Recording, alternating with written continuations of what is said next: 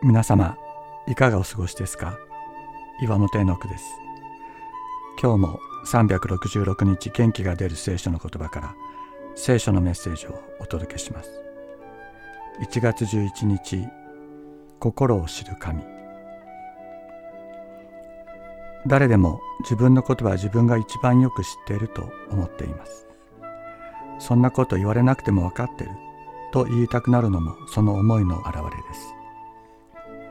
しかし私たちは自分の体が病気になった時あるいは怪我をした時どこがどのようになって具合が悪いのか医学を学んだ人でなければわからないと思います。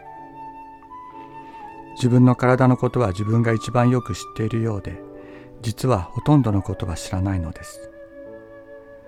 同様に自分の心についても私たちはどれほどのことを知っているのでしょうか。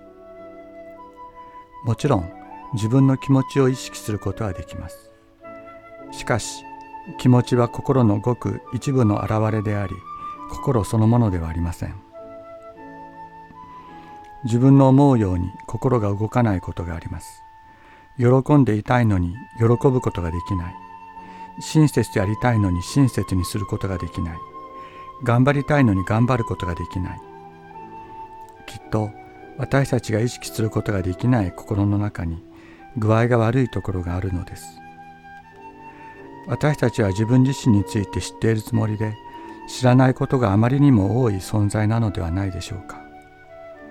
そのことに気がつくと柔らかな低い心が与えられます。神様私にはわからない私の心をあなたはすべて知ってくださっています。告白できるようになるのです。私たちを創造なさった神様が私たちのすべてを知り心の中の隠れた部分に光を照らしてくださる。